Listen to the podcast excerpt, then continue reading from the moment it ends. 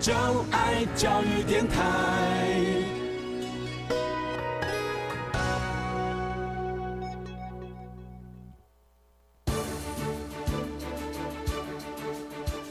教育电台全国网收听频率：台北、桃园及高屏地区一零一点七，基隆一零零点一，宜兰、彰化、台中、云林一零三点五，新竹、苗栗一零三点九，南投九八点一，嘉义、台南一零七点七，恒春九九点三，花莲一零三点七，玉里一零零点三，台东一零二点九，澎湖九九点一，金门八八点九，马祖九一点五。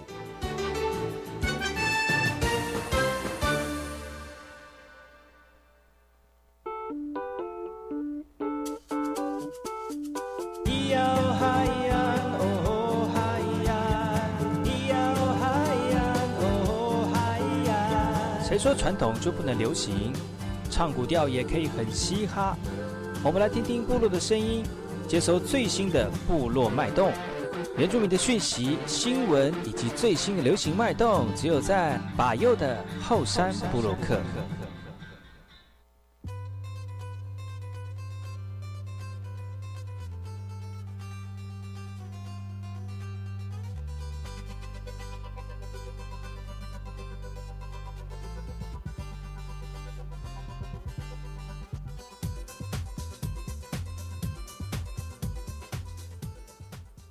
大家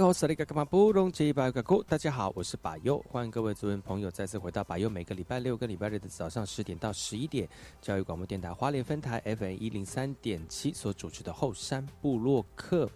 天气越变越冷了，从短裤变成长袖哦。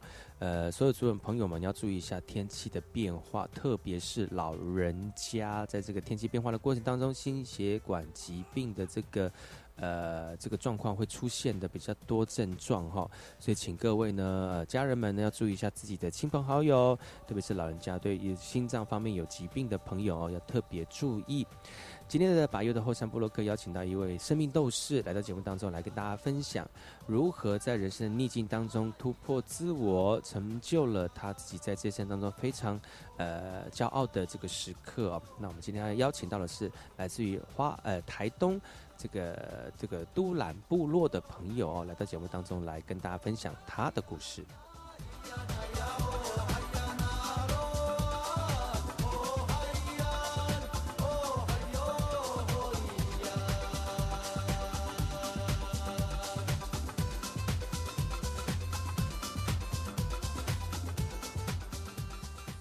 我们先来听听本周的原住民新闻：部落新鲜事。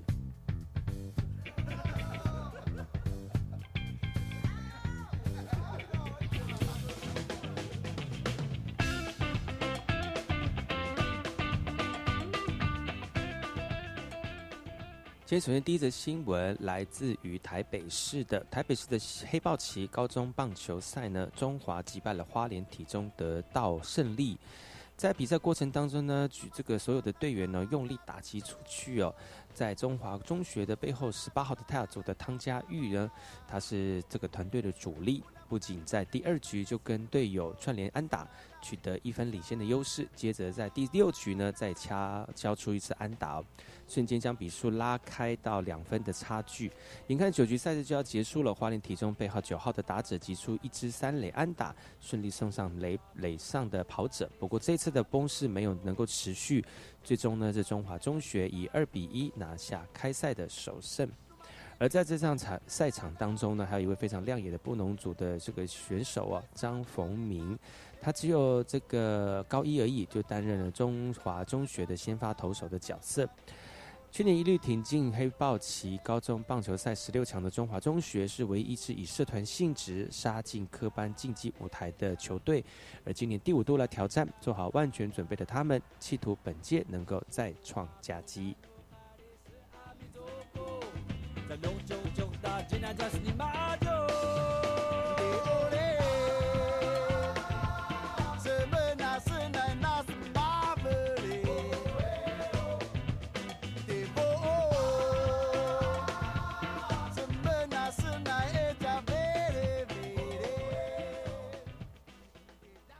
这次新闻来自台北市的东南亚射击锦标赛呢，体育署记者会大力的宣传。已经要接近比赛了，在为第四十二届的东南亚市级锦标赛来暖场。时隔十五年之后，再度在台湾举办了，也让国内的好手跃跃欲试。而第一位收下二零二零年东京奥运参赛门票的这个田家珍呢，以及来自于台湾复兴的这个泰雅族李梦远等优秀的选手们，都期待能够为台湾留下好成绩。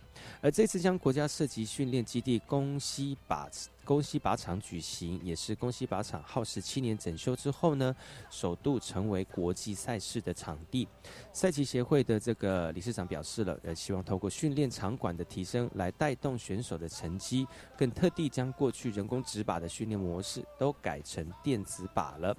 而今年共同邀请了十位国十个国家呢，超过两百二十名的精英选手，在十月二十三号、二十九号间同场较劲，民众可以到现场为选手们加油打气。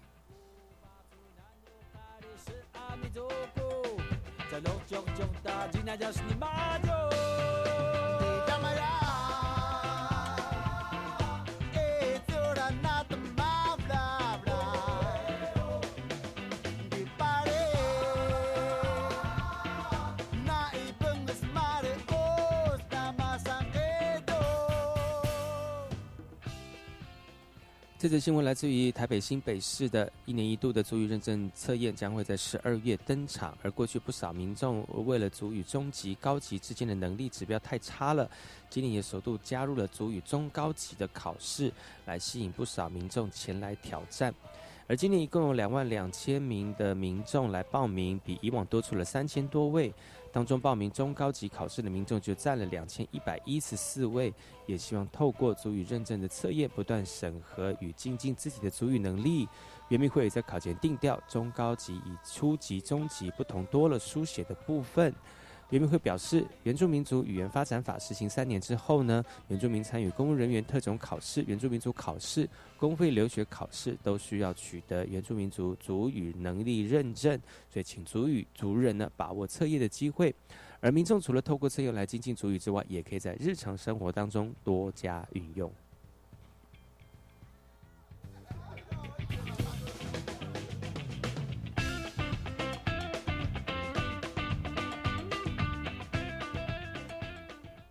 听完新闻，听歌喽。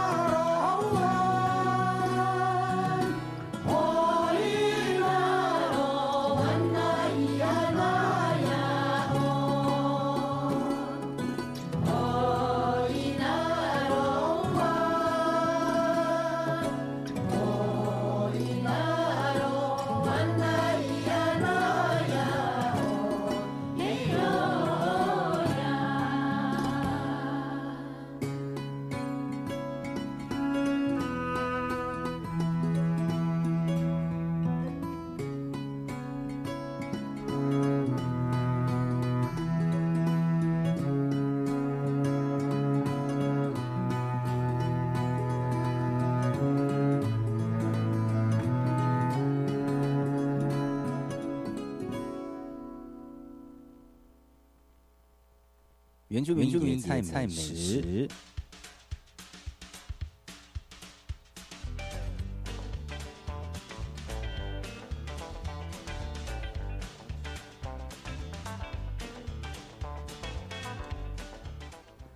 今天的原住民野菜美食要跟大家介绍的是木鳖子。木鳖子的阿美族名就是属贵。木鳖子因为种子扁平如鳖甲一般得名哦，而它的种子表面粗糙，而且有王这个王纹，有一种特别的味道。但经过处理之后的幼苗、嫩叶以及未成熟的果实却是可口的菜肴，既可以蒸，又可以炒，也可以煮食。但到目前仍然没有农民刻意去栽培它。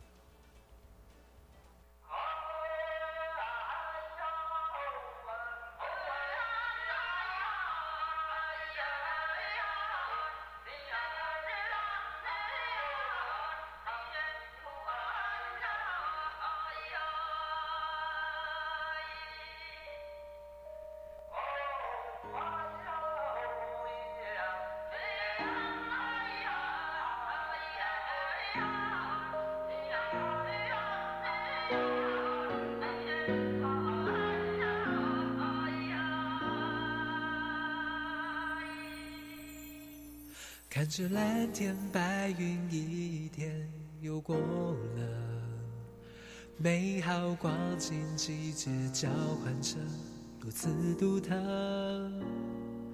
还记得吗？美丽的微笑，记录着你我共同的时光。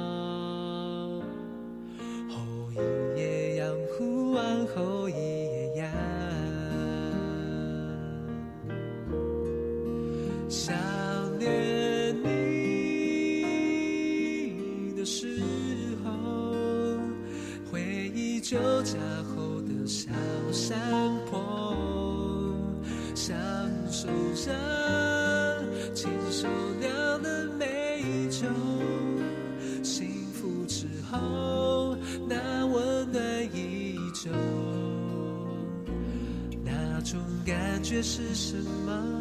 原来也曾打动我，脑海中的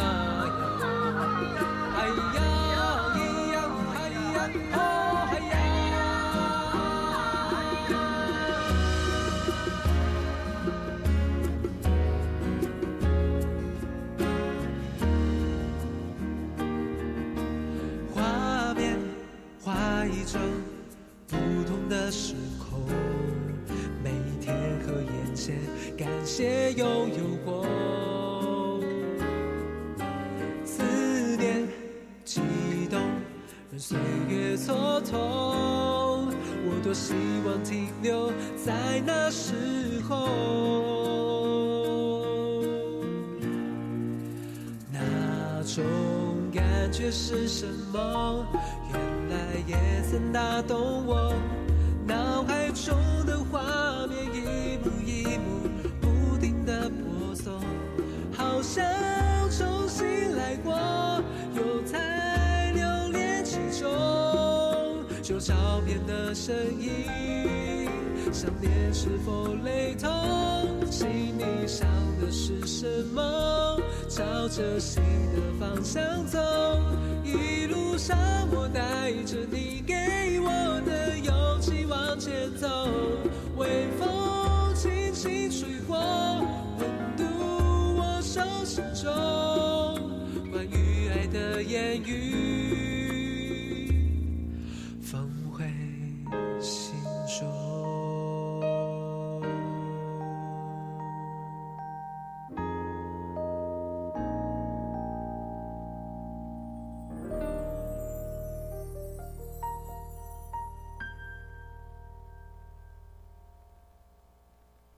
今天的阿美族原住民野菜美食要跟大家介绍的是木鳖子。木鳖子的阿美族名叫做鼠桂。鼠桂呢，很多老人家从小就开始吃这个木鳖子的嫩叶哦。那一般呢，在阿美族的社区住屋附近，常常可以看得到它。而它的这个这个根具块状呢，呃，植株在冬天枯干之后呢，来年都会发芽。那所以我们的族人朋友很喜欢这个将它的嫩叶跟瓜牛一起煮，那味道非常的好吃。苦呃苦甘为甜哦。那据族人说呢，木鳖子的这个根叶加一点少许的盐巴捣烂外敷患处之后呢，可以消炎止痛、消肿解毒。而这个治毒、蛇咬伤以及淋巴结炎的功能，它产量多的时候呢，不妨将它的根叶晒伤，可以备用，以备不时之需。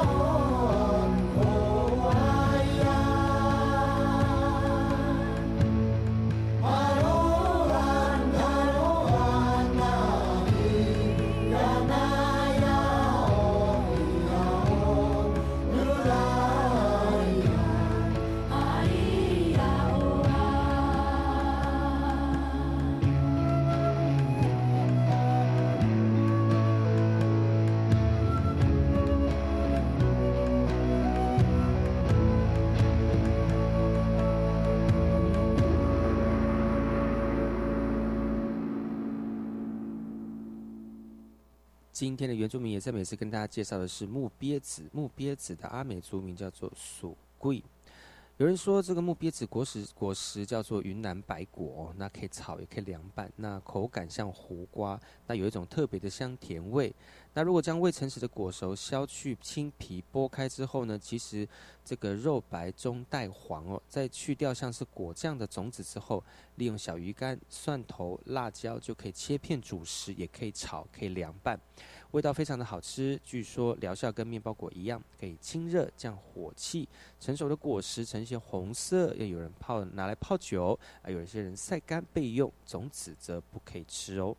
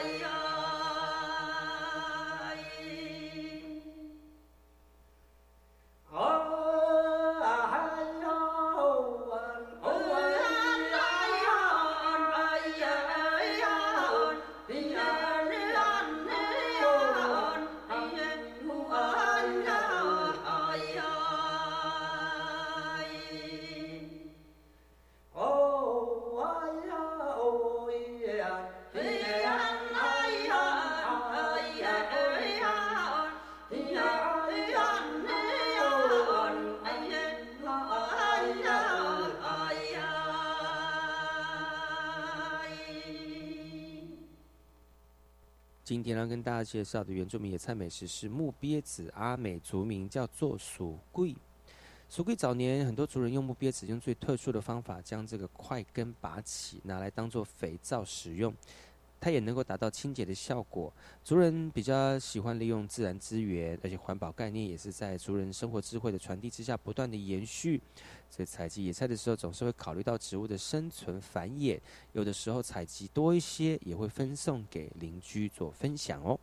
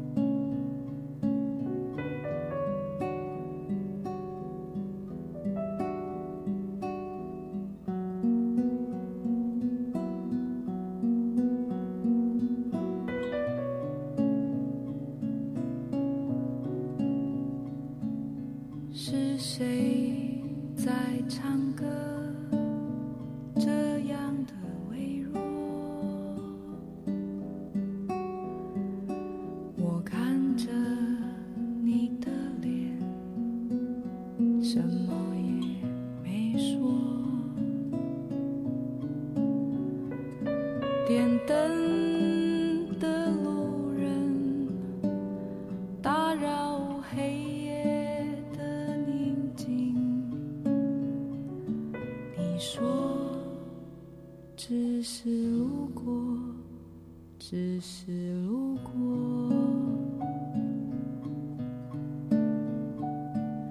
是谁在敲门？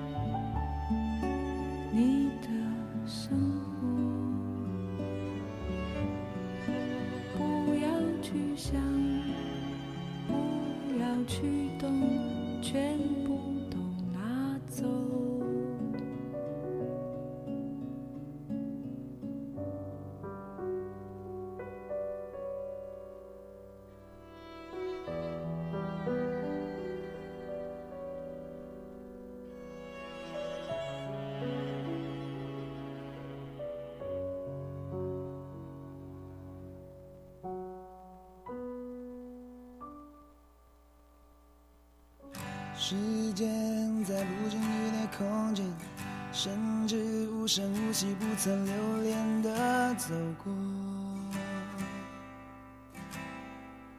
是谁忘了带来问候？是谁又在不值得的蹉跎？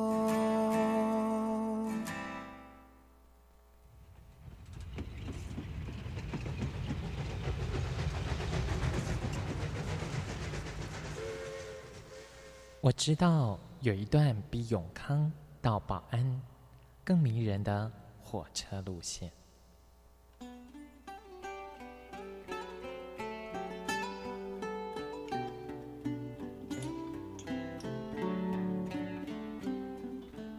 我要说的这段路线就在东海岸，它拥有美丽的稻穗平原，并且经过两条大河，也就是花莲溪和木瓜溪。它的名字更是绝佳的祝贺和问候，可能在整个台湾很难找到比他更幸福的祝贺的话了。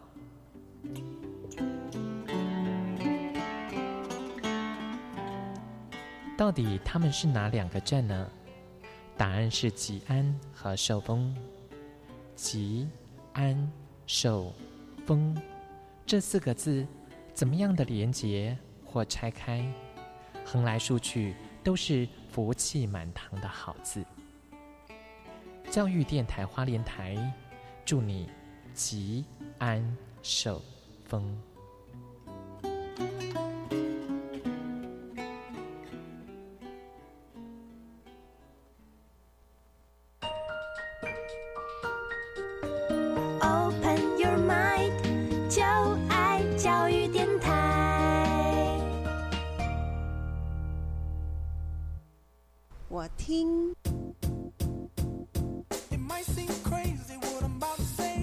Time. 但是我最爱听。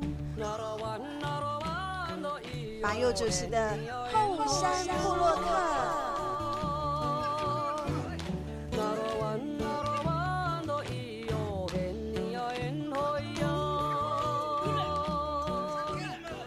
部落会客室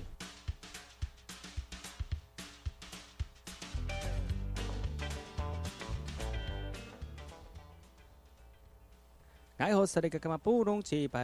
好，我是百佑，欢迎各位族人朋友再次回到百佑每个礼拜六跟礼拜日的早上十点到十一点，教育广播电台花莲分台 FM 一零三点七后山部落客。今天后山部落客是邀请到一个生命斗士来到节目当中。其实呢，呃，如果你现在有收看百佑的这个直播的话啊，就是在我的粉丝专业里面看画面的话呢，其实可以看到，呃，我们今天的来宾呢，呃，是一位非常帅的阿美族的青年哈。叫做马少，但是，呃，今天故事非常的特别，特别的原因是，呃，虽然我们看得到画面，但是如果你跟他相处，会发现到他是一个非常有才华的一个人，而且到他的家里面，跟他的 FB 或者是在他的工作的范围当中，可以发现到他真的是多彩多姿哦。但是他有一个故事要跟大家分享，而且这故事呢会振奋人心，会鼓励各位，如果在生命低潮的时候呢。可以透过他的分享哈，让你更有能量，那在人生当中会有更好的这个心情跟方向哈。我们今天欢迎呃我们的生命斗士台东来自于台东的马少，Hello，哎马少欢迎你哈，因为真的非常开心能够邀请你来到我们的节目当中，因为呢呃我们是透过连线的方式来请马少到节目来。跟大家分享，那我跟马少认识呢，其实我对他还是蛮有一点印象的。原因是因为哦，曾经我有看过你在电视上面跟呃分享你的这个故事。那你为人家人家说人家说呃跑田径得到亚洲冠军，或者是说呃在某个领域当中得到呃这个奖项哈。但是但是那一次我上看你上节目，是因为呃你透过你自身本身的经验去影响。鼓励更多的人在生命地场当中，如果你能够换一个念或转一个方向，其实人生是非常美丽而且多具色彩。为什么你能够有这样的呃亲身体验的示范，跟大家一起说明呢？你要不要跟大家分享一下？好啊，其实其实我从小的时候就让自己可以跟一般的孩子一样，比如他们会爬树，我也要会爬树啊；比如他们会去游泳，我也想跟他们去游泳。然后，比如他们呃喜欢跑步，我也想跟他们跑步，可是少了两只脚怎么跑？嗯，然后我只好用我的两只手去代替这样子。你说你两岁，你两岁就得因为生这个病，所以就没有办法双脚就没办法走路了。对，从那个时候，你几岁开始就有想说，我虽然没有脚，但是我要我要用我的双手来来做。人家有双脚的事情，这个我觉得中间应该会有很多很一个一个很长的时间才领悟到自己说我自己没有脚可以走路吧。呃，对，大概到我小学小学的时候我才知道哦，我跟人家不一样。哦，也是很晚了，那时候已经小学一年级。对，然后因为在部落里面成长，都是在父母啊、外公啊，还有其他的兄弟姐妹的保护之下、照顾之下长大，然后。就觉得哎玩的很开心，大家玩什么我就玩什么，我只是比较慢而已，然后拖着两只脚在后面，我的脚完全没有力，没办法跟一般的孩子一样，我就这样用爬的，然后我的脚就像那个什么蛇一样这样。那个时候 不会有人说你很奇怪吗？在你没有小的时候，都是基本上都是假人，他们只是会叫你哦，你刚刚不站起来，或者是呃跑给你追，但是但是吵取消这件事情不会太多，因为。都是兄弟姐妹，大家都可以认同你的现在的状况，这就是原住民厉害的地方啊！明明不一样，还要假装一样，这样。哎，真的 乐观呐，真的真的真的，比较不会排外。只要你是，只要你是自己的兄弟姐妹，他们就不会刻意把你做区分。真的真的碰到需要跑掉，外公小时候我记得我在被外公追着打的时候，我的哥哥这样。百米的速度跑过来捞起我，然后这样跑掉呢，根本就不是他被打，他还要捞我这样，然后背着我跑掉。你看，就是部落的兄弟姐妹就是那么好，他就是怕你被被被被打了，但但是护护着你，就对。但所以那个时候在国小之前，大家都很护着你，但不会因为你身体的残疾而对你有任何的这个这种想法的偏见这样子。对，但是到了国小的时候才开始有。哦，那就可怕了。我们离开部落，其实基本上语言就不一样。嗯。对，然后那个我们学母语嘛，美式我们称美语，美语对，对我们学美语，阿美国我们 对美语，对对阿美国的美语。可是到了都市，老师讲的是中文，然后讲的是呃，老师写的是中文，讲的是国语，然后然后可是我们已经学会了母语，没办法很快的融入这个这个社会，嗯，所以我的学习成绩其实非常的差，因为老师就觉得，哎，奇怪，这个孩子不方便就算了，智能是不是也有一点问题？为什么怎么教怎么讲，他不太会？我到小学二年级吧，才会念 b p m b，然后才会才知道老师讲的什么一加一等于多少，嗯，然后那时候不止讲国语，还讲台语哦。我都觉得我到我那时候应该是觉得我到了一个外星球吧，因为在部落长大就是很开心啊，根本就没有语言的隔阂，然后也没有身体上面的呃问题，然后我想做什么都可以做，我只是离地板比较近。然后可是到了都市，我必须拿拐杖，啊拿拐杖我的我两只脚没有力，我还要装那个铁鞋。哇，人家说哦那个那个钢铁人，当然以前没有钢铁人啊，什么铁人之类铁脚啊，然后就这样笑。然后就觉得很难过啊！人家在跑步，我就不能跑，我还很超想把拐杖丢在地上，然后在地上爬，不行啊！这样子会变成有点呃脏脏脏的孩子，或者是不文明之类的。然后就在那样的地方，你必须去学习，我们就必须去学习他们的文化，然后必须去改变自己的生活形态。我就觉得那一阵子真的很辛苦。到了五年级，我就这样一直到了五年级，人家去上音乐课了，那我还在。教室，那音乐教室在二楼、三楼，不能去上课。嗯，那老师说你爬上去会危险，这样。然后，管体育课你也不能去。然后还有那个，在学校同学之间最最好玩、最有向心力的活动，就是每年一年一一度的那什么运动会哦。嗯，对你有你你主持人应该有吧？有参加过。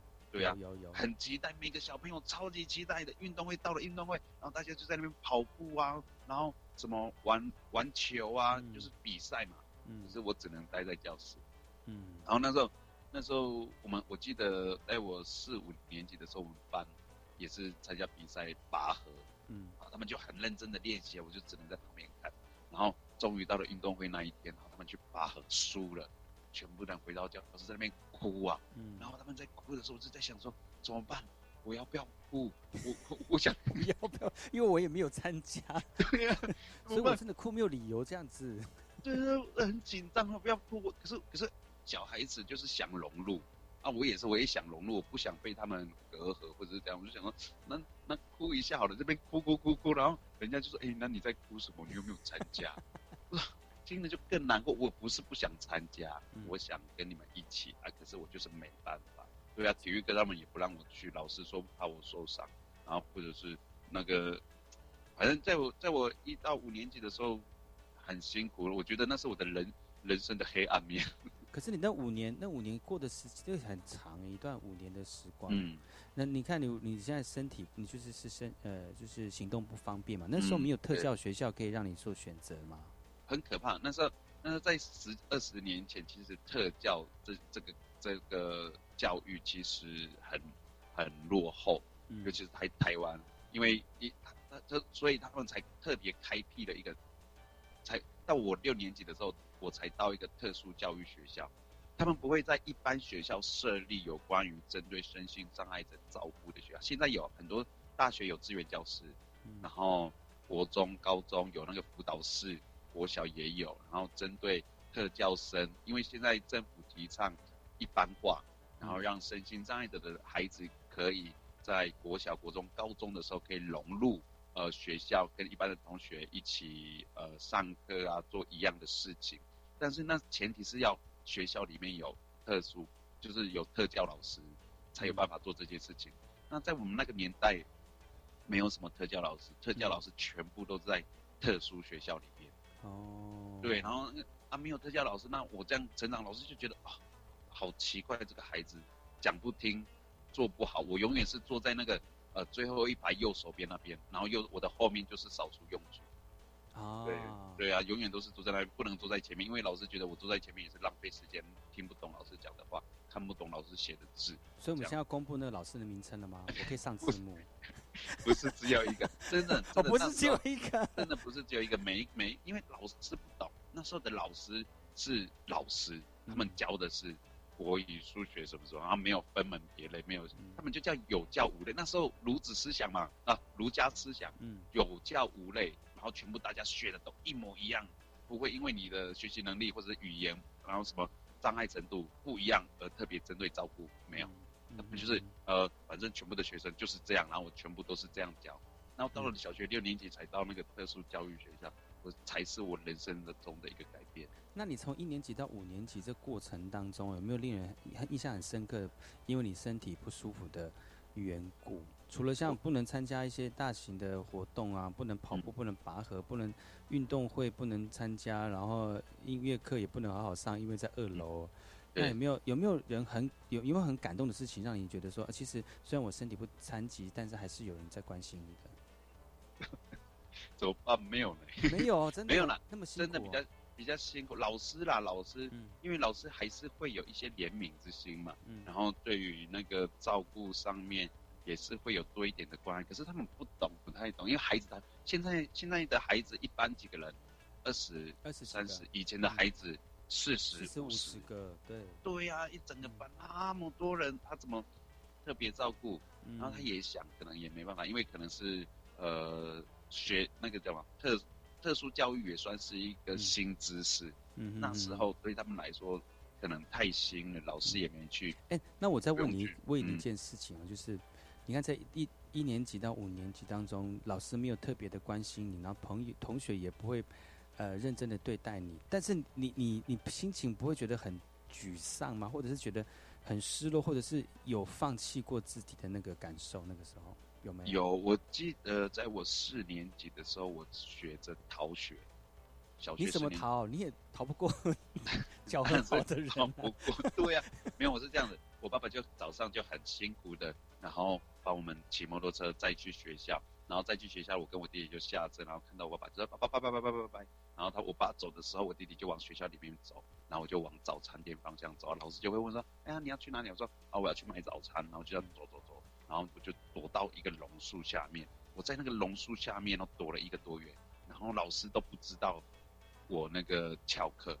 啊，老师为什么回家吗？有回家吗？有没有？我就上课时间我就跑去躲，然后下课的时候就出现，然后就跟我弟弟一起回家。这样子，可是老师不知道你没有上课一个月哦。老老师知道，可是他觉得，哎啊，那志强没有上课，那应该是生病吧？他也没有回报家长，所以我老师好自动哦。基本上我就是一个透明人，一个多月之后要断考，总是要出现的，对不对？嗯。